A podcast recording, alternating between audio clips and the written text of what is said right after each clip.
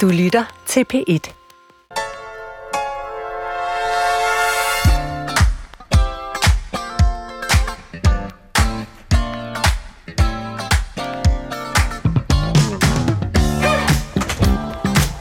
Hvad er det? Hej Adam. Skal du love for, at du har fået sat en intro-jingle på? Meget Ja. friskt, må jeg sige. Ja, ja. Men ved du hvad, Adam, det er fordi i dag, der skal vi lave en, en ordentlig P1-intro, ikke? Mm. Prøv lige at sige med din mest værtsagtige værtsstemme. Mm. Velkommen til Dillermand og Urtekusse. Ej, Alberte, no way. Det jeg hader... Undskyld. Jeg, jeg kan virkelig ikke lide den titel. Nå, Nå, siger du, at jeg forundret ud. Jeg har sagt det flere gange, men du lytter ikke. Frygtelig titel, og det er faktisk ikke kun mig. Birgitte Hva? Kossing, vores første gæst, kan ikke lide den. Nå. Det bliver jeg nødt til at afsløre. Min mor, gammel rødstrømpe, afskyr den også. din mor Frygtelig titel. Det er... Hvordan, Ej, hvordan, hvordan kunne du finde på den? find på den. Ej, Adam, Du er uskyldigheden til. nu prøver jeg lige, ikke? Jo, ja, jeg lytter. I, I dag sender vi 8. og sidste episode af vores undersøgelse af MeToo-bølgen, som har ramt os alle sammen som en tsunami.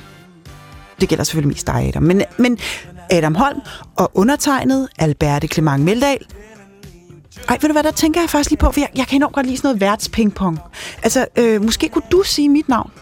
Alberte Clement Meldal. Altså, du ved, sådan lidt mere syngende. Sådan, altså, kan du få lidt mere dybde på stemmen? Lidt mere ned i mellemgulvet? Alberte Clement Meldal. Ej, det var godt. Vi har været på rejse ind i kønskampens farlige vildnis for at undersøge, om MeToo er en heksejagt eller en frihedsrevolution på linje med den franske. I dag samler vi trådene, når vi efterkommer et ønske fra en af vores gæster. Efter, har du planlagt det? Efterkommer et ønske? Jamen Adam, vi skal jo lave den der MeToo-guide for dummies, ikke? Det var den, Jan Graup efterspurgte. Har du glemt det? Nej, selvfølgelig har jeg ikke glemt det. Det var mig, der interviewede. Vi kan da ikke lade ham hænge der og flagre. Vi skal da afslutte det her, ikke? Jo, jo, men det, var- det var mig, der var i gang med den guide, Alberte. Husk det. Og jeg har faktisk inviteret en gæst. Jeg har inviteret Du en har gæst. inviteret en gæst. Jeg har gået... Nej, nej, nej, Adam, jeg har inviteret en gæst. Jeg har inviteret en filosof. Det er Rasmus Ugilt. Og ved du hvad, Adam? Han er en hel generation yngre end dig, ikke? Og du kan godt huske det der med, at fremtiden tilhører ungdommen, ikke? Jo. Det har du ikke glemt. Det er Nej. vigtigt. Det har jeg hørt. Han er knivskarp. Og han har været ude og blande sig i debatten, blandt andet med et indlæg med overskriften Inderst inde foragter vi MeToo-offrene og beundrer krænkerne. Og han står faktisk og venter nede i receptionen. Okay, jamen det er heldigt, fordi pudsigt nok har jeg jo også inviteret en gæst. Nå. Anne-Sophie Alap. Hun er jurist, ja. forfatter, kommentator. Og hun er, jeg tror ikke, jeg overdriver, Alberte, hvis jeg siger, hun overhaler dig indenom og udenom. Og hun spiser sådan nogen som mig til morgenmad. som feminist. Mm. Uh, hun har blandet sig mange gange i debatten, for eksempel i Altinget, det har du hørt om, Ja, altinget. Det har jeg hørt om, Adam. hvor hun har skrevet en kommentar Mm-hmm. med den her, synes jeg egentlig ret æggende titel, MeToo kan ikke reduceres til enkelte brødne kar. Ah, det er det der med strukturen igen og Lige kulturen, ikke? præcis. Ja. Prøv lige at vente. Hvad giver det? Det giver en øh, jurist, en filosof, og du er sådan en slags øh, historiker, ikke? Og ja, må jeg lige være her? Jeg er en rigtig historiker. Ja, Okay, jeg er en slags historiker. Du er en slags historiker. og jeg er næsten teolog. Eller måske kan man godt sige, at jeg er næsten præst. Ja, Ikke? der er noget meget heldigt over dig. Ja. Og, øh, og så tænker jeg, vi må være fire omkring bordet. Tror du ikke, det er øh, måden at gøre det på? Jo, den kritiske kvartet. Ja. Så ved du hvad? Jeg henter dem nede i receptionen. Ja. Og i mellemtiden, Adam, så synes jeg lige, du skal prøve at lave den der intro, ikke? Og gøre dig rigtig umage, ikke? Men jeg har ikke nogen værtstemme, Alberte. Jo, jo, kom nu bare, Adam. Gør dig lidt umage, ikke? Bare skyld. Okay, jeg prøver.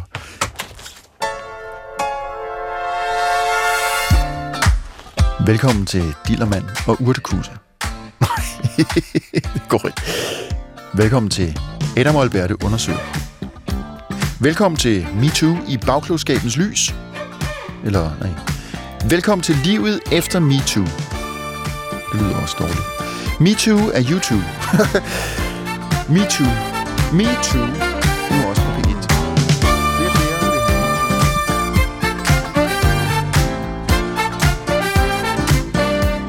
have Alright. Øhm, ja, skal vi bare øh, gå i gang? Albert, det er dig, som er strategen og den mesterlige planlægger, så du blæser bare til angreb.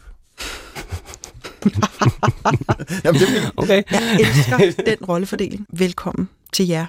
Vi er utrolig glade, og det kan jeg sige på vores begges vegne, for at I vil komme i dag, Anne-Sophia Larp og Rasmus Ugilt. Mange tak, fordi vi måtte være her. Ja, tak. Tusind tak. Skal jeg også sige, at jeg er glad for, at de er her? Sig det endelig. Adam.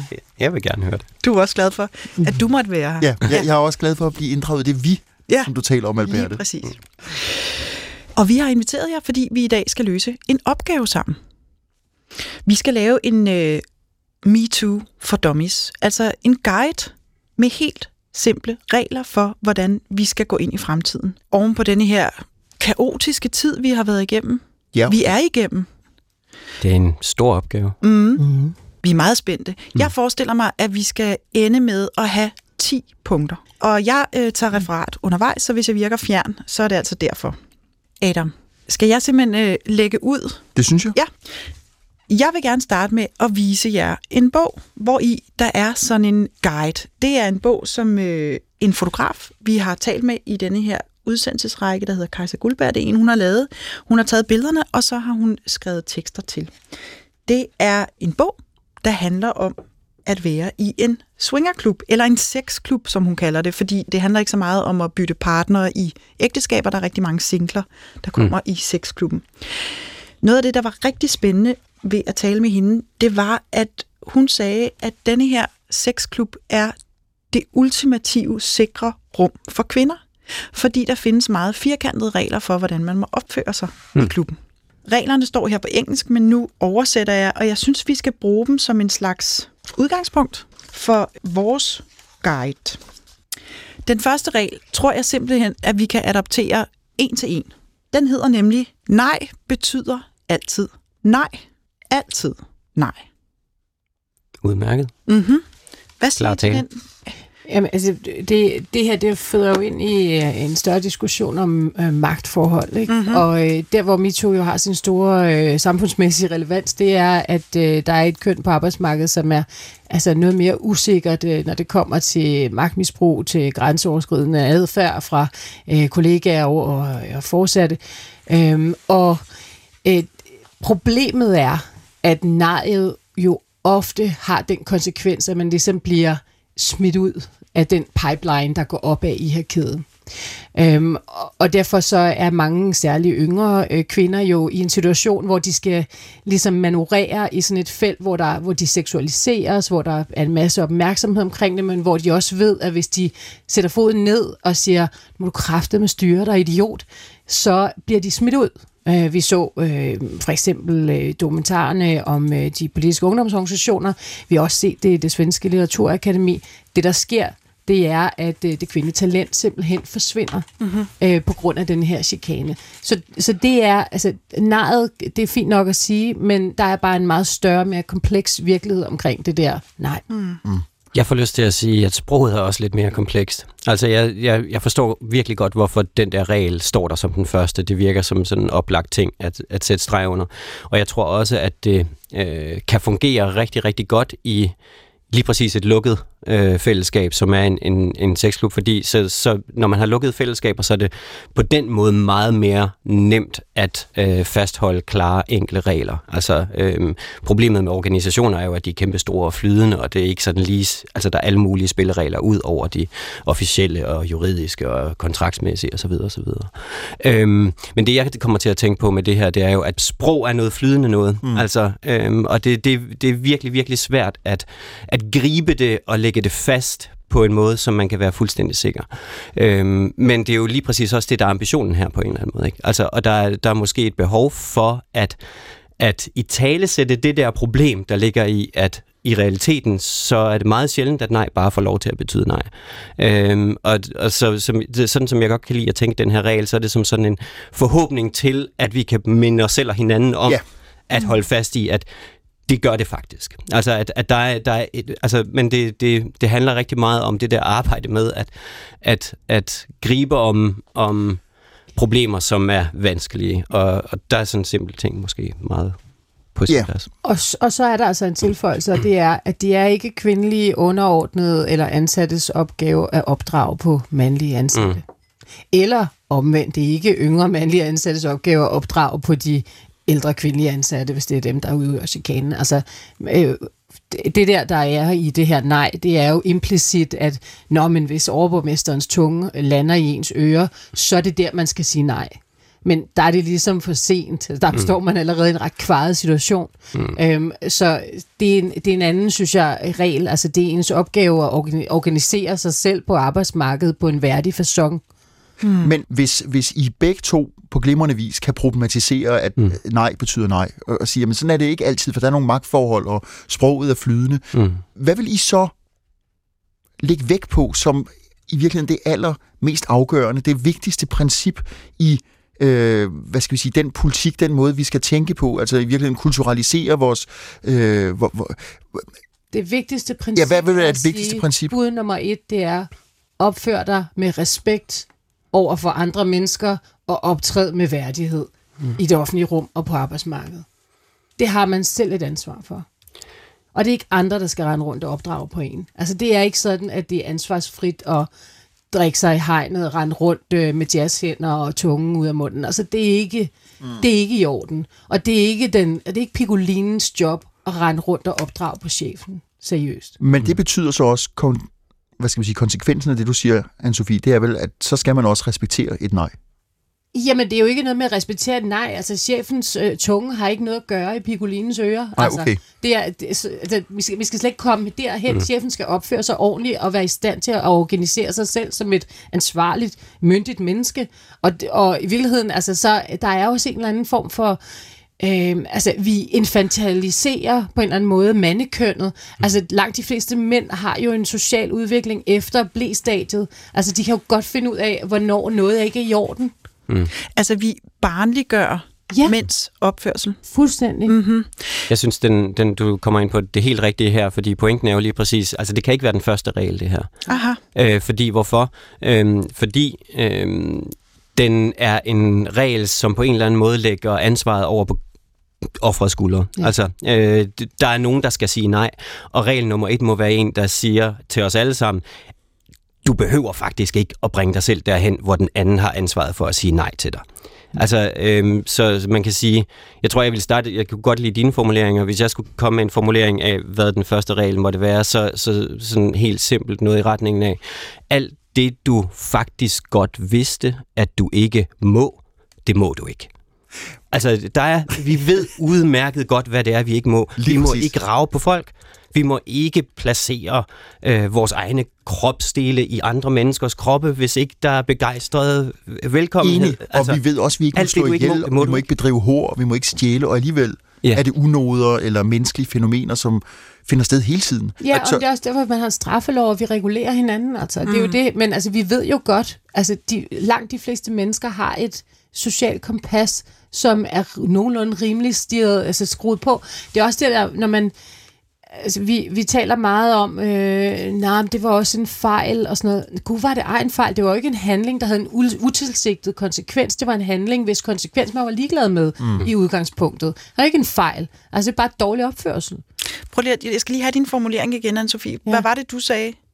Altså fra starten? Øh, ja, opfør. Man har en, et ansvar for at optræde med værdighed og respekt for andre.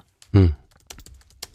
Men, men jeg skal lige høre jer, fordi det er nemlig en af de spørgsmål, som en af vores gæster, Birgitte Possing, som er forfatter og historiker, hun rejste undervejs, da Adam interviewede hende. Hun spurgte nemlig, hvordan kan det være, at så mange mænd ikke kan finde ud af at opføre sig ordentligt? Det er det, vi skal finde ud af i den her periode. Mm. Hvad er så jeres bud på, når vi nu kender de her regler, Rasmus Ugin? Hvad er så dit bud på, hvorfor mange mænd også nogle kvinder alligevel bryder dem? Nå, men altså det er egentlig, at, at øh, vi har haft øh, dobbelt bogføring på etikken. Altså øh, at vi har haft et, et sæt af regler, som er, er det, som, som alle øh, godt ved er vores officielle regler, og så har vi haft øh, de regler, som vi også alle sammen godt vidste sådan lidt mere øh, i krone, at det var også dem, der galt. Altså mm-hmm. øh, i rigtig lang tid har det været super øh, fordelagtigt at leve med den der etiske bog, øh, dobbelte bogføring, som jeg snakker om som mand. Altså at, at man har kunnet gå rundt og, og øh, fortælle om sig selv som en good guy, som en etisk mand, som en retskaffen person, og samtidig øh, uden, uden at blinke øh, opføre sig som en dum svin, øh, når lejligheden bød sig. Og, og det er virkelig væsentligt, i den sammenhæng stadigvæk opretholde forestillingen om, at man faktisk er en good guy. Nemlig. Altså, den der øh, evne til at, hvad skal vi kalde det, mentalisere eller øh, rationalisere sin egen adfærd, tror jeg har været enormt vigtig og enormt udbredt, og det er en væsentlig grund til, at... at Og forhåbningen til den fremskredende civilisation. Altså, Ja, jeg, jeg har, altså- og det er måske der, hvor historiker øh, perspektivet kommer ind, og nu kan jeg godt se, at det er øh, noget øh, anstrengt perspektiv, men jeg, jeg har hele tiden tænkt, jamen vi har bevæget os fra stenalder mm. over øh, oplyst envælde, og, og så fremdeles frem til 50'er-manden, mm. som så blev afskaffet i løbet af 70'erne og 80'erne, og nu er vi godt på vej til altså, det, det store, den store egalitære lykke. Altså, jeg, jeg vil sige, når jeg lytter til yngre kvinder, jeg er selv i slutningen af 40'erne, og, øhm, og jeg, jeg synes ikke, jeg kan høre, at tingene har ændret sig, fra jeg var ung. Og nu vil jeg gerne øh, bryde ind, fordi det er jo mig, der tager referat. Mm. Altså, så skal jeg lige høre jer. For jeg synes nemlig, det lyder som om, at regel nummer et i virkeligheden er det, der skal indramme de andre regler, nemlig at denne her guide skal have konsekvenser, hvis man ikke overholder den. Altså, slut med dobbelt etisk bogføring og Mm. stillhedskultur. ja, tak. Ja tak. Godt. Dine handlinger har konsekvenser. Hvis man ikke overholder guiden, de 10 bud, Ja. så skal man, så skal det, hvad skal det, det kan vi nå frem til. Et ben og sige kykkelig kyk. Så skal man stå på et ben og sige kykkelig øh, Vi når frem til, hvad det skal have af konsekvenser, men dine handlinger har konsekvenser. Regel nummer to. Alt det, du ved, du ikke må, må du ikke. Følg det sociale kompas, som du har, som fortæller dig, at du har et ansvar for at opføre dig med respekt for andre mennesker. Mm. Mm-hmm. Det var to. Det var to. Hvad, hvad siger sexklubben? Sexklubben, nu går vi tilbage til sexklubben, den siger noget om, at man skal vise sig selv, man skal flørte og skabe øjenkontakt, når man er interesseret i den anden. Altså, i denne her klub, der må man ikke bare gå hen og tage nogen på brysterne, hvis man mm. synes, de har flotte bryster. Man må ikke bare røre uden at spørge. Så hvis man er interesseret i kontakt, så skal man flørte, og man skal vise, hvad man selv er interesseret i på en positiv måde. Det er egentlig en meget fin ting. Sådan, virker, altså sådan er det jo også ude i virkeligheden. Man går jo ikke bare hen og tager fat i folks øh, penis eller bryster, altså øh, ude i det offentlige rum eller, eller imellem mennesker. Altså det gør man jo ikke. Øhm, og at det sker, det er jo et udtryk for en mærkelig anormalitet, mm. som jo desværre er blevet accepteret længe. Mm. Øhm, men jeg synes, det der er, er vigtigt her, det er at sige, øh, er vi nu færdige med at have sex med hinanden? Ja. Og det øh, kan jeg godt øh, simpelthen øh, afvise. Øh, der er menneskets øh, forplantningsdrift jo ret stærk. Øh, så det tror jeg simpelthen ikke sker. Men, men det er Men- vel heller ikke spørgsmålet, som nogen for ja, reelt men har jeg ved godt, hvad, hvad spørgsmålet er. Jeg, mange af mine mandlige venner er også lidt trykket over den her diskussion. Fordi mm. det, der jo er problemet for manden, det er, at øh, han jo stadigvæk har den sociale rolle, der hedder at instigere ting. Mm. Øh, og hvis han ikke gør det, ja, så sker der ikke noget, fordi at kvinder har øh, den sociale rolle, der hedder at være øh, altså, de, øh, landbrugssamfundets øh, dydsvogtere. Ikke? Øh, vi skal sidde med samlet ben, og vi er også rigtig gode til det. Vi ved præcis, hvordan vi skal smile til mænd, og således at manden tager initiativet og risikerer afvisningen, så, sådan så vi ikke skal risikere den der afvisning. Det ved vi rigtig godt. Og derfor så er manden tvunget ud i den offensive position, og her øh, kan det godt virke meget øh, altså uforudsigeligt og kaotisk, at der nu er den her, sådan, det her forændringsløb, som hedder, hvornår gør jeg egentlig noget forkert? Mm-hmm. Øhm, og der, øh, og det anerkender jeg er et problem. Jeg vil sige, på arbejdspladsen, der er et magtforhold mellem øh, den chefen og en underordnet helt klart en indikator på, at man skal tage sine lyster andre steder hen. Mm. Øhm, og mellem kollegaer, der må man jo bruge det sådan kompas, man har, fordi at, altså, jeg vil fastholde, at mænd ikke er sociale amøber. Mhm. Øhm, Det var da dejligt betryggende. ja. Rasmus, er, Altså, er, er, er du, må jeg lige Ja. stille et spørgsmål i virkeligheden. Er, ja. Er du nervøs for det kvindelige blik? Og med det kvindelige blik mener jeg, øh, det er en reference til en artikel, jeg læste, som mm. Mm. handlede om, at MeToo har, øh, lidt apropos til det, Anne-Sophie siger, har affødt usikkerhed hos mænd overfor, hvad, hvad kan man overhovedet? Tør man møde det kvindelige blik af frygt for, at kvinden mm. måske skulle finde på at hænge en op på, at man øh, udsender nogle meget, hvad skal vi sige, utærlige lyster? Mm. Øh, nej, ikke, ikke i den der forstand, jeg er ikke bange for at, at gå ud og øh, møde mennesker. Øh, altså, og det har nok noget at gøre med, at jeg føler mig rimelig sikker på, øh, øh, at, at jeg godt ved, hvad mit sociale kompas er. Men øh, jeg vil gerne svare ja alligevel. Altså, for selvfølgelig er jeg bange for det kvindelige blik, men det handler lidt om noget andet. Altså, det handler om seksualitet som sådan. Øh, det handler om, hvordan det er at være menneske og stå i forhold til andre mennesker. Og den, altså den er øh, vanskelig ud over det sædvanlige. Altså, hvad vil den anden mig? Det er jo vanvittigt svært at finde ud af. Uanset om man står i, i øh, seksuelle relationer, eller intime relationer, eller bare sådan kollegiale relationer. Altså, den der, hvad, hvad tænker du egentlig, når jeg taler? Er jo er sådan et af grundspørgsmålene for et menneske på en eller anden måde. Ikke? Altså, hvem er jeg for dig?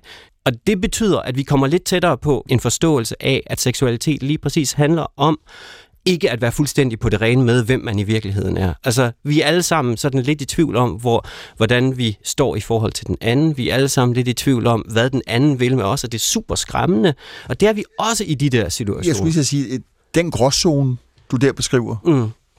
er der meget skræmmende, i hvert fald i forsøget på at tyde ret og vrang, godt og skidt, fordi øh, den, øh, den, den foruroliger. Det er super foruroligende. Det, det er jo også øh, hele altså, nexus af problemstilling omkring for eksempel samtykkeloven, som jeg jo er meget stor tilhænger af, altså, men, men sagen er jo, at at du kan trække dit samtykke tilbage på et hvilket som helst tidspunkt, også midt under akten.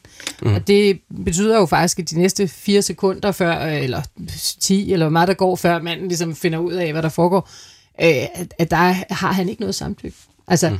det, det er jo, øh, og, og jeg, er helt, jeg synes, du har helt øh, fuldstændig ret i, at det her med, at når vi går ind på hinandens intimsfære, så er vi jo ude i, et, i, i noget, som jo øh, udfordrer vores grænser. Altså det at lukke et andet menneske ind i ens, øh, på ens krop, er jo øh, på en eller anden måde øh, noget, man ikke kan regulere fuldstændig. Mm. Øh, men man kan appellere øh, til, at man på sin arbejdsplads og i forskellige former for organisationer i det offentlige rum regulerer sin egen adfærd og øh, har en eller anden form for forsigtighedsprincip med, sin, øh, med, med den måde, man øh, optræder på øh, synes jeg. Og så synes jeg, at der, der, vi har et utroligt paradoks med den måde, vi behandler de her kvinder, som siger fra på. Mm-hmm. Altså, øh, vi har jo en, en stor grad af øh, det, der på engelsk hedder victim blaming, altså, som jo er det her med, at når vi har den kønsmodne kvinde, så siger vi, du skal heller ikke gå alene, og du skal også passe på det, og du må ikke blive for fuld, og du må ikke gøre det. Øhm, og det bliver jo vendt om til, at hvis ulykken er ude, og du bliver udsat for en forbrydelse, jamen hvad var det, du så ikke gjorde? Altså, hvor, gik du med hjem, eller øh, blev du for fuld, eller øh, hvad, altså, hvad havde du for nedringet tøj på, eller har du lagt op til ham, eller hvad, ikke? Altså, så vi hele tiden vender den der om, ikke på mandens adfærd, eller aggressorens adfærd, men på offerets adfærd. Og det gør man også i det her. Øhm, og mm. en af de standard øh, anklager, der er mod de kvinder, som nu øh, forrygende modigt stiller sig frem øh, i forskellige sammenhænge og siger øh, ting i offentligheden og MeToo, det er at sige, du skulle bare have sagt fra i situationen. Øhm, og øh, det er altså det er sådan en øh, dels så er det netop at, at lægge ansvaret for mandens adfærd over på kvinden i det offentlige rum, en total, øh, synes jeg, øh, altså underminering øh, og helt sådan iransk øh, måde at se på øh, kønnene på. Øhm, men det er jo også at underkende, at de rent faktisk står og siger fra i det offentlige rum, og så mm. modigt, altså mm. så utrolig modigt, kommer med deres øh, øh, typisk ret pinlige øh, forskellige hændelser, der er sket for dem, og, og siger, at det vil vi ikke finde os i. Ja. Mm. Altså en af de gæster, vi har haft i den her udsendelsesrække, Laura Dyrkrone, som er ved at blive filminstruktør ude mm. fra mm. den danske filmskole. Og hun siger, det der skal løfte os ind i fremtiden, er, at vi alle sammen skal lytte til hinanden. Det er øh, meget, meget vigtigt, at vi er åbne over for hinandens historier, og vi starter med at tige selv og lytte til det, de andre har at fortælle. Og det kunne man måske godt sige var et vigtigt princip. Lyt til andre mennesker. og lade være med at forvente, at deres historie nødvendigvis er klar og entydig. Ja. Altså, fordi det er også, Er det- altså, det, det er også der, man møder mennesker. Altså nu, det, nu snakker vi meget sådan om, offrene har krav på at blive hørt, og det placerer jo øh, det emne øh, efter hændelsen. Altså, men jeg vil påstå, at det virkelig også er vigtigt at have forståelse for den dynamik, inden der overhovedet er nogen som helst kontakt, om så er det den ene eller den anden slags. Øhm, jeg vil tilføje et par ting mere ud fra, øhm, fra det, vi lige har snakket om. Altså, øhm, nu kom du ind på øh, samtykkelovgivningen der, mm. og det, jeg har hørt rigtig mange snakke om, at det er jo utrolig besværligt at øh, dyrke sex nu, og man skal have nem idé frem, inden man går i gang, og sådan nogle ting der, ikke? Og der tror jeg faktisk, at vi kan lave en rimelig god regel, altså, øh, som, som, som er værd at huske på. Øh, det er, øh, samtykke er del med en lav bare. Altså, mm-hmm. det, det, det, jeg øh, vil altid anbefale, at man sigter højere. Altså, gerne begejstring. Øh, det, det vil ligesom være det rette mål at gå Gensidig efter. begejstring. Gen, altså, gens, no, Ja. altså, det, samtykke, det er ligesom, okay, så skidt der. Og, og, og det betyder også, at hvis du kommer i den situation, hvor du er i tvivl om, om der er samtykke, altså så er du virkelig nede og skrabe bunden. Så, så er du faktisk der, hvor din tvivl burde være nok til at, at lære dig som det der anstændige menneske, vi har snakket om før. Her skal jeg lige træde tilbage, uanset hvad de konkrete ord, der så er, øh, som kommer ud af munden på den anden. Ikke? Altså, mm-hmm. øh, samtykke, det kan vi godt gøre bedre. Mm-hmm. Det, det, altså, vi, vi- når, det er fint til, til det juridiske, men, men i, i, sådan, i sådan vores interaktion med hinanden, der, der synes jeg, vi bør forvente, at vi kan øh, arbejde på at få mere end samtykke. Er du enig, Glæde, Anne-Sophie? begejstring. Ja, det er jeg enig i. Utvetydigt. Det vil Hvordan formulerer vi det som en Øh, regel? Samtykke er en lav bare, gensidig begejstring er bedre. Yes. Bueno. Voila. Øh, men jeg tror lige, jeg skal have den der, øh, der kom lige en ind imellem, mm. øh, som var den der med lyt til andre menneskers historier, og, og så havde du en formulering, Rasmus. Øh, og, og lad være med at forvente, at deres historie oh. er øh, entydig og klar. Den er lige så rodet som din egen. Mm. det må den gerne være. Og, og så var der lige en anden, øh, en som også var god, øh, som, jeg, som jeg, nu prøver jeg lige at trække den ud og, og, og prøve den af på jer, ikke, om det skal være en selvstændig regel, men det var det der med forsigtighedsprincippet. Ikke? Altså menneskelige øh, relationer er farlige. Altså, vær i udgangspunktet forsigtig. Ja, øhm, Altså, f- øhm, ja, mm, ja, det er bedre at være sikker, end at, end at være ked af det, ikke? Jo. Ja. Better safe than sorry. Altså, det gælder jo i al øh, omgang med andre Ja. mennesker, at man jo, øh, altså, jo tættere man er på dem, jo, jo mere tager man vel vare på, mm. øh, af- på deres øh, velbefindende. Ikke? Mm. Altså, Det ligger så- for eksempel ja. i forældre-børn-relationen, ikke? Jo, Mm. jo mere opmærksom er man på, hvad, hvad ens øh, adfærd ligesom har af, af konsekvens for dem, ikke? Jeg vil, øh, grund til, at jeg sådan pausede lidt, da du sagde det, så øh, forsigtighed synes jeg er sådan lidt et underligt ord her. Altså, Mhm. mm-hmm. øh, jeg, jeg kan bedre lide det, vi allerede har brugt, og så bringer det sådan lidt tilbage til en tidligere regel. Altså, respekt. Ja. Øhm, du, det, det er jo ikke forsigtigt at have respekt. Det, det er også øhm, noget, man gør med øh, power. Altså, mm. det, det, det, er noget, det er en styrke, det, og det kan sagtens være udadvendt. Altså, Mm. Øhm, forsigtighed det peger sådan lidt i retningen af, at vi alle sammen skal være inaktive. Øhm, og det, det, det tror jeg egentlig ikke er, er pointen, men vi skal være aktive med hinanden, hvor vi er opmærksomme på, hvad det er for nogle mennesker. Omhyggelighed måske Ja. i ens omgangsform. Ikke? Ja. Hyggelighed, ja. Lad være med at tjuske med dit liv. Altså, i virkeligheden, det, det, Mm-hmm. det Og- er... Ja, synd ikke med din krop og dit sprog Ja. over for andre Åh, nu vælter det ud af Ja, ja, nu. Stop, stop, stop. nu, nu må vi bede notarius om at skrive hurtigt. Mm. Mm. Jeg skal lige tilbage til øh, noget, vi ikke helt fik formuleret færdigt, nemlig det her med, hvordan vi så flørter med hinanden på en positiv måde. Mm. Altså, det er fordi Kajsa Guldberg, som altså har lavet den her fotobog, hun siger, at noget af det, der virkelig har betydet meget i forhold til hendes måde at øh, forstå sig selv på sine egne grænser, det er, at hun har fundet ud af, hvad hun har lyst til, fordi så har hun også fundet ud af, hvad hun ikke har lyst til. Så det her med at kunne flørte på en Mm. måde, hvor man er sikker på, hvad det er, man selv gerne vil, det skaber en meget mere sikker, en meget mere sikker relation. Måske har I en holdning til det? Altså, jeg, vil, jeg synes, det, det lyder jo umiddelbart besnærende, det Mm. der med at være sikker på, hvad det er, man gerne vil, og hvad mm. man Mm. kan lide, og hvad man ikke kan lide. Jeg er bare i tvivl om, om det er noget, vi kan leve op til. Altså, øh, jeg har brugt ret meget, altså det meste af mit liv på at finde ud af, hvad det egentlig er, jeg gerne vil, og jeg aner det stadigvæk ikke. Altså, og det tror jeg gælder for rigtig mange mennesker. Altså, vi er konstant i gang med at finde ud af, hvad det egentlig er, vi ønsker af os selv og af hinanden og af intime relationer, vi Mm. indgår i.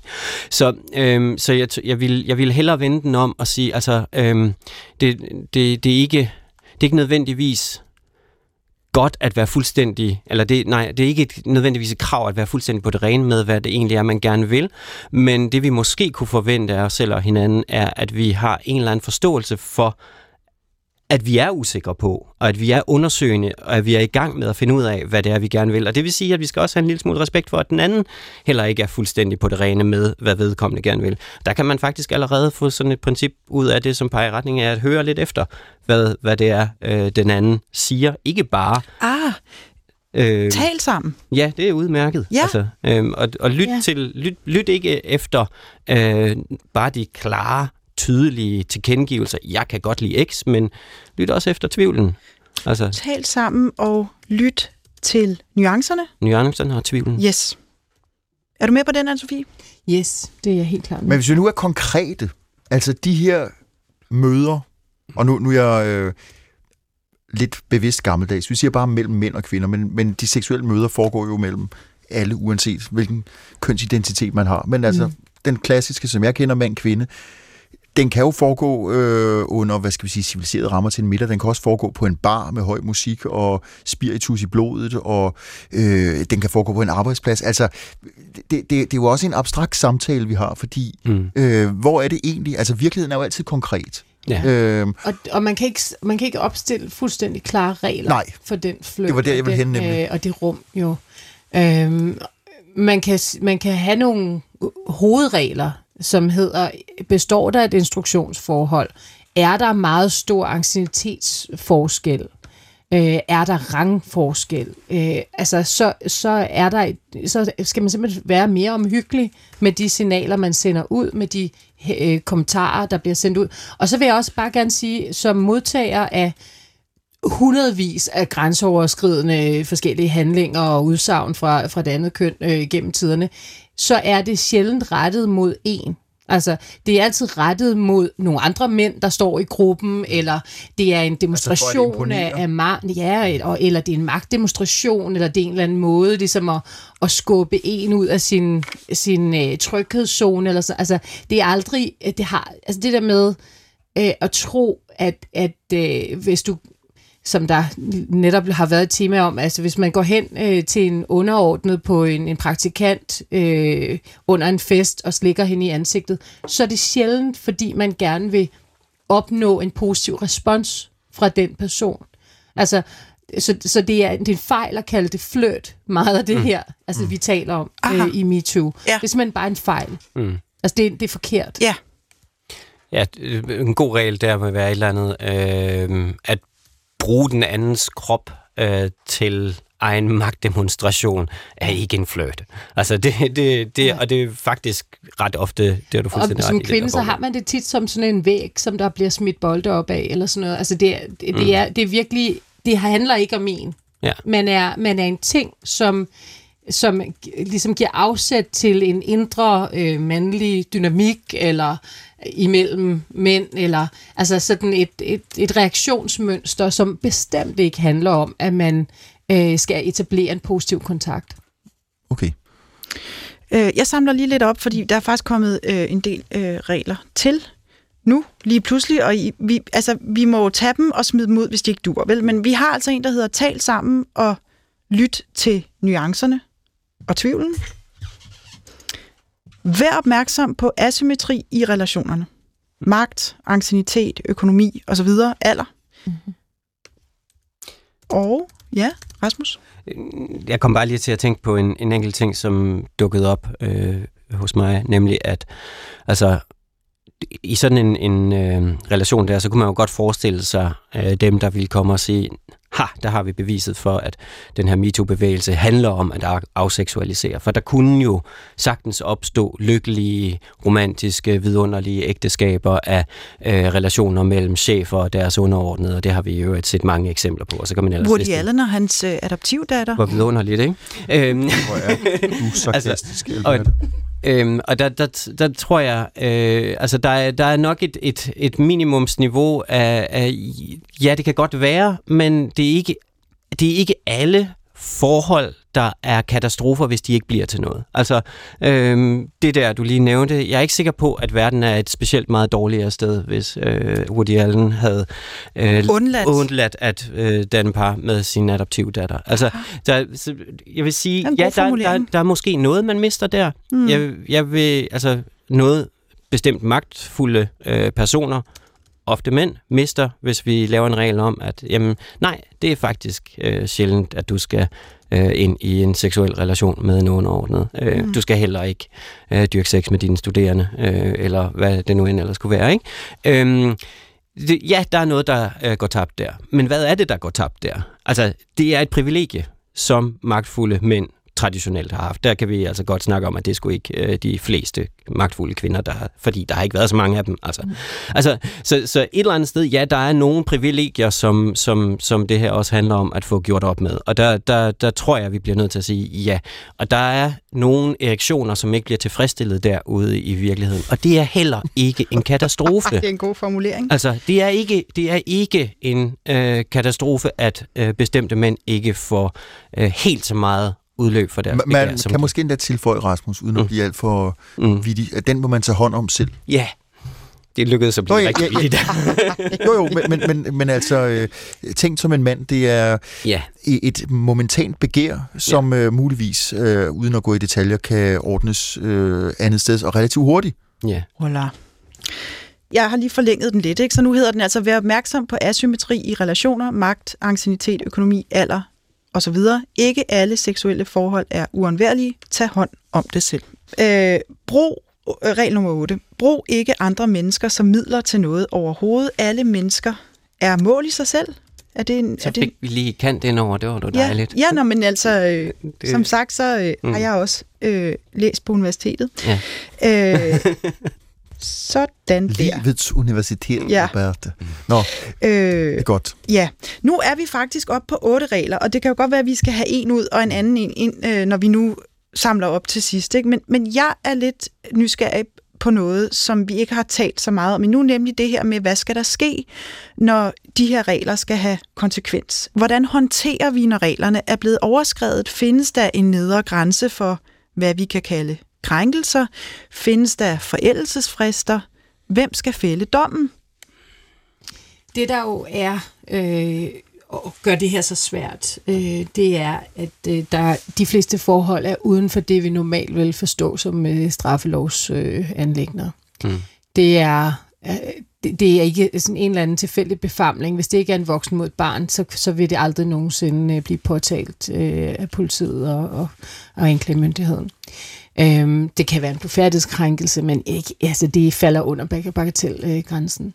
Så kan det være et arbejdsretligt forhold. Det har vi set i flere, øh, af flere omgange, og der vil du selvfølgelig komme ind i en konkret vurdering øh, fra, altså det kan være bestyrelsen, eller det kan være arbejdsgiver, ikke? Øh, som vil kigge på den ansatte, og så er det rent arbejdsretligt. Øh, og der vil jeg bare sige, at fagbevægelsen ved jo, de har øh, godt gjort, at det, dem, der, der klager over sexchikane, det er jo dem, der typisk betaler den største pris. Det er dem, der bliver sat tilbage i deres karriere osv., det, og deres øh, øh, forskellige øh, kompensationer og økonomiske osv., det er jo det er slet ikke det værd, mm. typisk. Altså, mm. Så det er stadigvæk sådan, at krænker øh, ja, står langt bedre, mm-hmm. langt sikrere på arbejdsmarkedet. Men altså, der, meget af det der er arbejdsretligt. Men det meste af det, det er jo moral. Uh-huh. Og, og derfor så er det så besværligt. Og vi har jo ikke nogen øh, moralske autoriteter i det her samfund. Vores politikere er ikke autoriteter, vores kongehus er ikke som sådan autoriteter. Vi har ikke andre, som vi refererer til, og det vil sige, at vi har det, som man måske karikeret kan kalde en folkedomstol. Det vil sige, at vi har folket, der forsøger sammen at regulere, hvad der er moralsk rigtigt mm. Vi gøre. har Facebook. Vi har Facebook, vi har, øh, ja, vi har medierne, og vi har sådan øh, snakken hen over frokostbordet. Mm. Og det er jo det, der gør det så besværligt, og alle synes, at de selv ligesom har noget at skulle have sagt, og øh, det bliver meget intenst. Fordi det er den måde, at vi udvikler os på som samfund, sådan rent moralsk, og vi er jo selvfølgelig hele, hele tiden i udvikling. Og det er jo også det, der gør det meget usikkert. Ikke? Så hvis mm. du så er havnet i sådan en situation her, så er du genstand for den diskussion. Det er jo ikke en juridisk ting. Som sagt før, så er det jo ikke, der er typisk ikke tvivl om, hvad der er sket. Øhm, der er heller ikke tvivl om, øh, altså der er ikke, der er ikke sådan, at sagens fakta øh, kan drages i tvivl. Spørgsmålet er, om det er et okay, et, to okay at snakke om, tre skal have en konsekvens. Og det er en brydning i, i tiden, som er svær som sådan at regulere.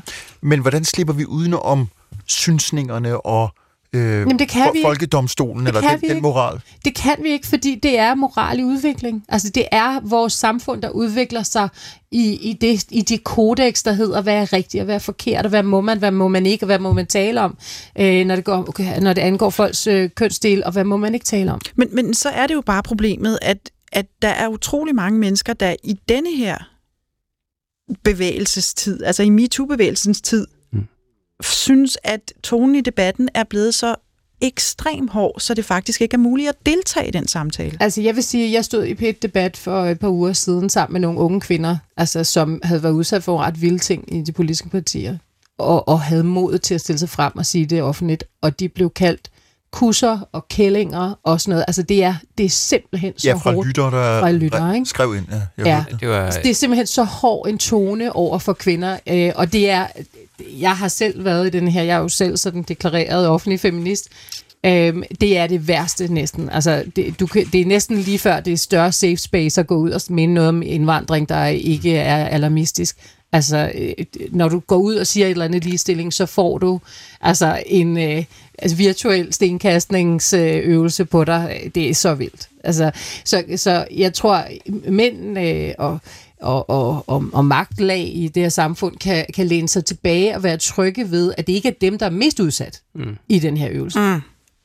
Altså, der er jo, og det synes jeg selv er vanskeligt at bringe op, fordi det straks lyder, som om man relativiserer eller ikke forstår magtforholdet, men der er jo også nogle mænd, som i hvert fald set udefra er kommet i klemme, altså som er blevet afskedet, Mm. øh, og hvor de i hvert fald selv bedyrer, det er gråzone, eller måske ikke engang, øh, at der er begået øh, øh, en, en form for ju, juridisk Mm. øh, Justitsmord. justitsmord på dem. Mm. Øh, hvis vi, igen, nu bliver det lidt abstrakt, øh, der er forskellige sager, og det kan være, at lytterne selv kan sætte nogle navne på, men altså, der er jo i hvert fald mænd, som også er kommet i klemme. Det må vi vel også øh, trods alt fremhæve. Eller hvad, hvad siger du, Rasmus? Altså, jeg synes, med tanke på det, som, øh, som du lige snakkede om, ikke, så er det meget mærkeligt, at det bliver gjort til et justitsmord. Altså, de har jo aldrig været igennem noget retssystem. Folkedomstolen er ikke en domstol.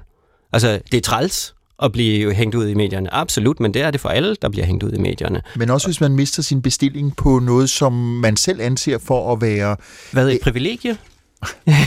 Ja, okay, jamen, det, det er sådan, du vil se det. Ja. Jamen, altså pointen er jo, at, at øhm, der, hvis vi tager de her store folk fra medierne, så er det forholdsvis kendte personer, som har siddet i, i velbetalte stillinger og været berømte og tonet frem på tv eller i radioen osv. osv. Min eneste pointe vil være, det er ikke en rettighed, man har at have den position. Altså, man får ikke krænket nogen rettigheder ved, at man bliver fyret. Enig, Vi men, kan blive fyret i Danmark. Det kan mm-hmm. vi. men det- Rasmus, undskyld, men, Mm. men hvis man er blevet diffameret, altså mm. hvis man virkelig er, selv synes nu, fremstår ja. man øh, bagvasket og, og på en måde øh, uden moral og, og skrupelsløs, og, og fra man det ene øjeblik havde privilegier, Ja. det har du nemlig ret i, det, Mm. det er noget, man må diskutere og må også, Mm. det også kunne undvære, men fra at man så står der på toppen øh, Mm. og bliver rullet ned af, af skrænten, og ikke som en anden Sisyfos kan komme op igen, eller halvvejs op, så, så er der ligesom sket et skred, som er øh, i hvert fald nødvendigt at tale om. Men, men, det, men det er bare vigtigt at sige, at der er retstilstanden jo uændret. Hvis Mm. du oplever, at du, hvis du oplever, at du er blevet øh, udsat for en injurie, for eksempel, noget, der kan øh, formindske ens anseelse øh, offentligt, så kan du altså slippe folk ned i byretten. Det har du altid kun, og det kan du fortsætte.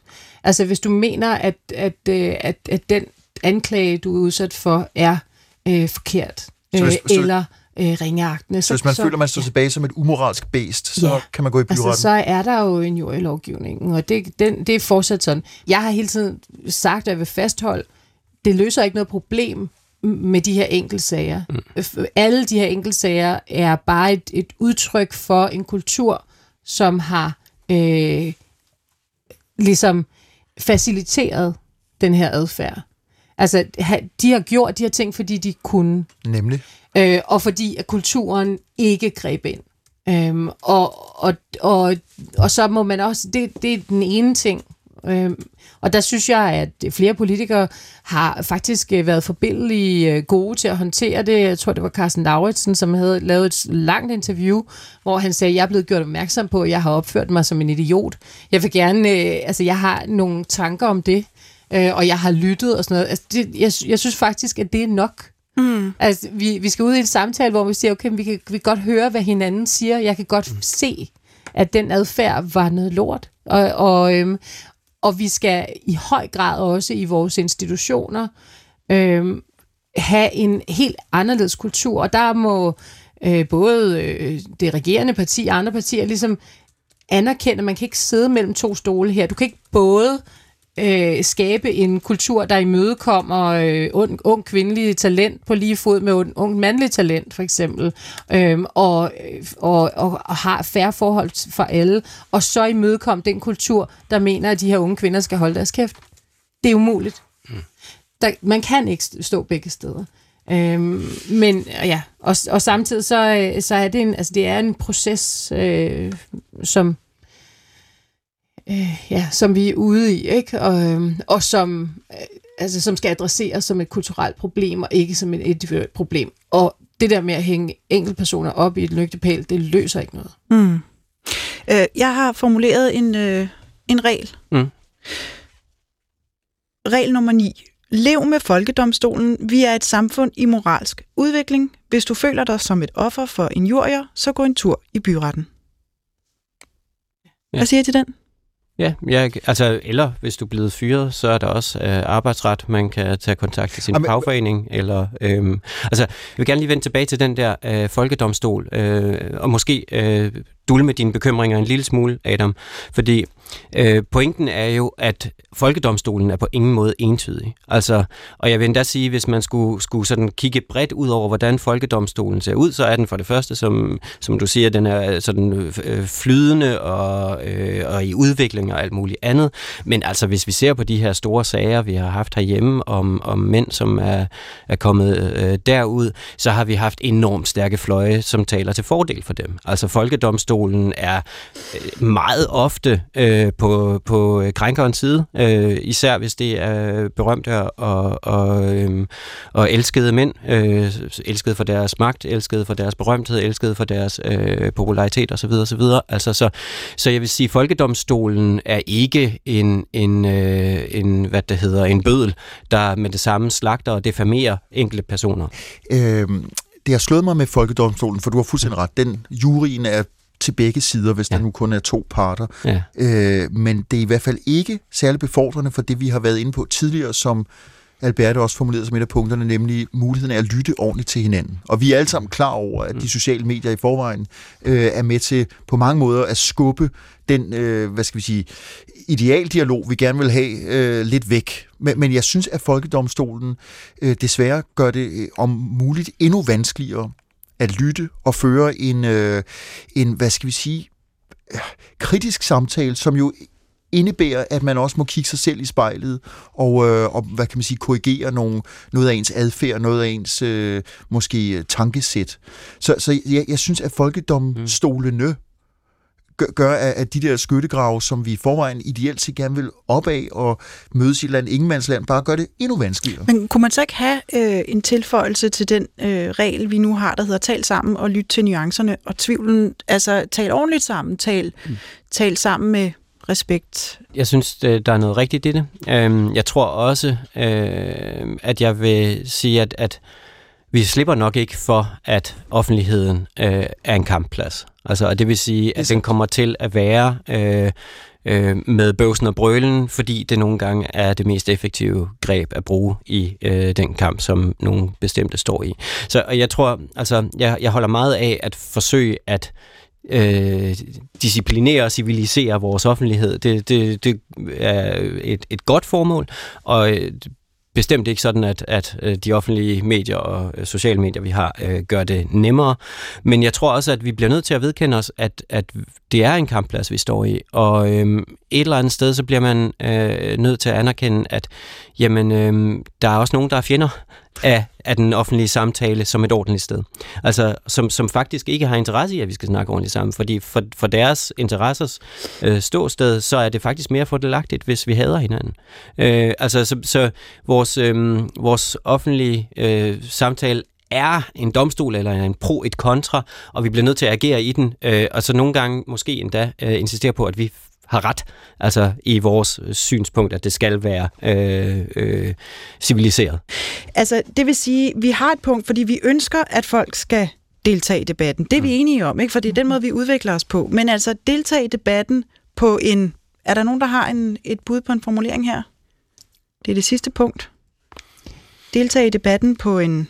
Mm. Inviterende... Jeg vil lige ja. sige nysgerrig, men det er jo nysgerrig også... Nysgerrig altså, ja det, det, men det er konstruktivt. Ja.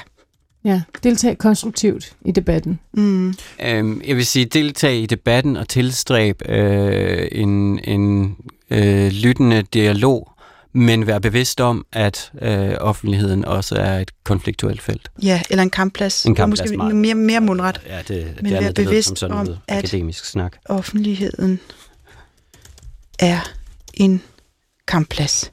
Sådan. Så er vi lige klaret det. Ja, altså tusind tak, fordi du kom. Selv tak. Øh, tusind tak. Selv tak. Ja, ja tusind tak. Altså, du skal uh, suse. Jeg suser afsted. Mm. Ja. ja. Og det var dejligt. Det var en fornøjelse. Det var dejligt. Selv tak. Tak fordi vi måtte Nå, Adam, det synes jeg sgu da, vi fik landet meget godt, synes du ikke? Jo, jeg er heller ikke helt utilfreds, Nej. det vil jeg sige. Nej. Altså, det er jo lytterne, der afgør det i sidste ende, ikke? Men det kan du sige. Men nu lægger jeg det i hvert fald ud på hjemmesiden, Ja. ikke? og så kan du lige ringe til Jan og sige, at, at nu ligger den der, så kan han bare gå ind og kigge. selvfølgelig. Nej, hov. Der er mail fra chefredaktøren, Adam. Nå, lækkert. Ja, ja. Eller er det Ej, jamen han er sikkert vildt begejstret. Altså, du har jo virkelig udviklet dig, Adam. Skriver han det? Men lige... Øh... Nej, okay, ved du hvad, Adam? Jeg kan se, det er faktisk ikke noget vigtigt overhovedet. Er du sikker? Du Ja. ser ikke helt sådan ud. Ja, må jeg Jamen, se? nej, ved du hvad, det, det er virkelig Må- ikke må jeg se? Jamen, det er bare noget om nogle omstruktureringer i Danmarks Radio. Du ser ikke sådan ud. Du, du ligner en, der faktisk er blevet omstruktureret på en lidt anden måde i ansigtet. Må jeg ikke se din computer? Okay. Okay. Skal jeg liste? Kære Alberte og Adam. Tak for jeres altid ambitiøse indsats, og tak fordi I insisterer på at bruge jeres tid, hvor verden er til forhandling. Serien har været fin, og jeg er sikker på, at mange danskere har lyttet med. Det der er ikke så dårligt. Det er faktisk nærmest godt. Men selv har jeg haft det sådan, at jeg ikke kunne holde op med at lytte, på samme måde som man ikke kan se væk fra et trafikuheld. Det lyder hårdt, men serien blev desværre, som jeg havde frygtet. Okay. Han er ikke lige øh, verdensmester i feedback, vil jeg mene. Nå. Vi kan hurtigt blive enige om, at Adams tekst i altinget ikke var super skarp, men hånden på hjertet så vigtig eller så redselsfuld, at den hurtigt nedfældede klumme ikke, at den kan legitimere en sådan tour de force af selvpineri og selvrensagelse. Jeg synes da egentlig, den var ret vigtig, i hvert fald lige på det tidspunkt. Videre. Og du for din del, nu skal du lytte, Alberte, det er til dig. Og du for din del, Alberte, betegner dig selv som feminist og bruger det som et skjold mod refleksion. I bevæger jer i et for dig sikkert rum med veletablerede helte og skurke. Hvis du nu virkelig havde været ude på at udfordre dig selv, sådan som du vist lovede, da I solgte ideen om serien, hvorfor så ikke reflektere over det faktum, at din generation af feminister har været reduceret til hæppekor for en anden og yngre generations modige opgør? Hmm. Hvad siger du til det? Ej, men han har jo overhovedet ikke forstand på at lave radio. Og det mener jeg, Adam. Han er p Hvad får sådan en i løn? Det ved jeg ikke. Mange penge. En million sikkert. Men altså, Ej, det er for hvorfor, meget. uanset hvad du mener, han ikke har forstand på, eller hvad han får af kroner og øre, så synes jeg faktisk, nu er jeg grov, ikke? måske har du ikke udviklet dig så meget i løbet af serien. Det kørte meget på, hvad jeg kunne gøre. Altså, jeg synes da ikke, at vi når jeg nu tænker mig om, har fået dig trukket så meget ud af den der tredje bølge feministiske komfortzone, som du, kan jeg tillade mig at sige det, befinder dig i? Ved du hvad, Adam? Det, der står i den mailing, det er i virkeligheden noget helt andet. Okay, fortæl mig det. Ja. Det, der står i den mail, det er, at chefredaktøren efterspørger en sæson 2 af den her serie. Nej, det, det står der faktisk ikke. Men nu med meget mere fokus på mig. Adam, du fylder så meget. Du fylder så meget i det her program. Du fylder så meget, ja, på hele P1. Ikke? Næh, Adam. Denne her nye sæson 2 er en programrække, hvor jeg undersøger, hvordan denne her feministiske revolution, hvor MeToo jo altså bare er toppen, kommer til at påvirke os alle sammen i fremtiden, Adam, globalt. Det bliver et totalt paradigmeskift i hele vores tankesæt. Også i dit, Adam. Og serien, hold fast, Ja. serien kunne for eksempel hedde Urtekussekassen. Work. Og i første omgang, så kunne den være i øh, 24 episoder eller 72 episoder. Altså, kan du høre det for dig? Nej, Men Adam, du må jo godt komme på besøg en gang imellem. du er virkelig generøs, tak. Nå jo, men så kan du sige hej og sådan noget. Vi kan lige snakke lidt, ikke? Øh, prøv lige at høre. Jeg, jeg, jeg tror lige, jeg afprøver den her titel til musik, og så prøver jeg lige at jamme hen over noget introtekst til øh, det første program. Okay, god fornøjelse. Vil du, Albert, mens du hygger dig med det, så henter jeg lidt kaffe, og så kan vi lige sige ordentligt farvel til hinanden. Ja. senere. Shh, Adam, shh. Velkommen til Urtekussekassen.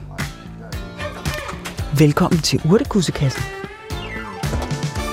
Et program, hvor jeg undersøger, hvordan den feministiske revolution betyder, at feminine værdier og erfaringer bliver ligestillet med de maskuline. Når først de gamle patriarkalske magtstrukturer bliver revet ned.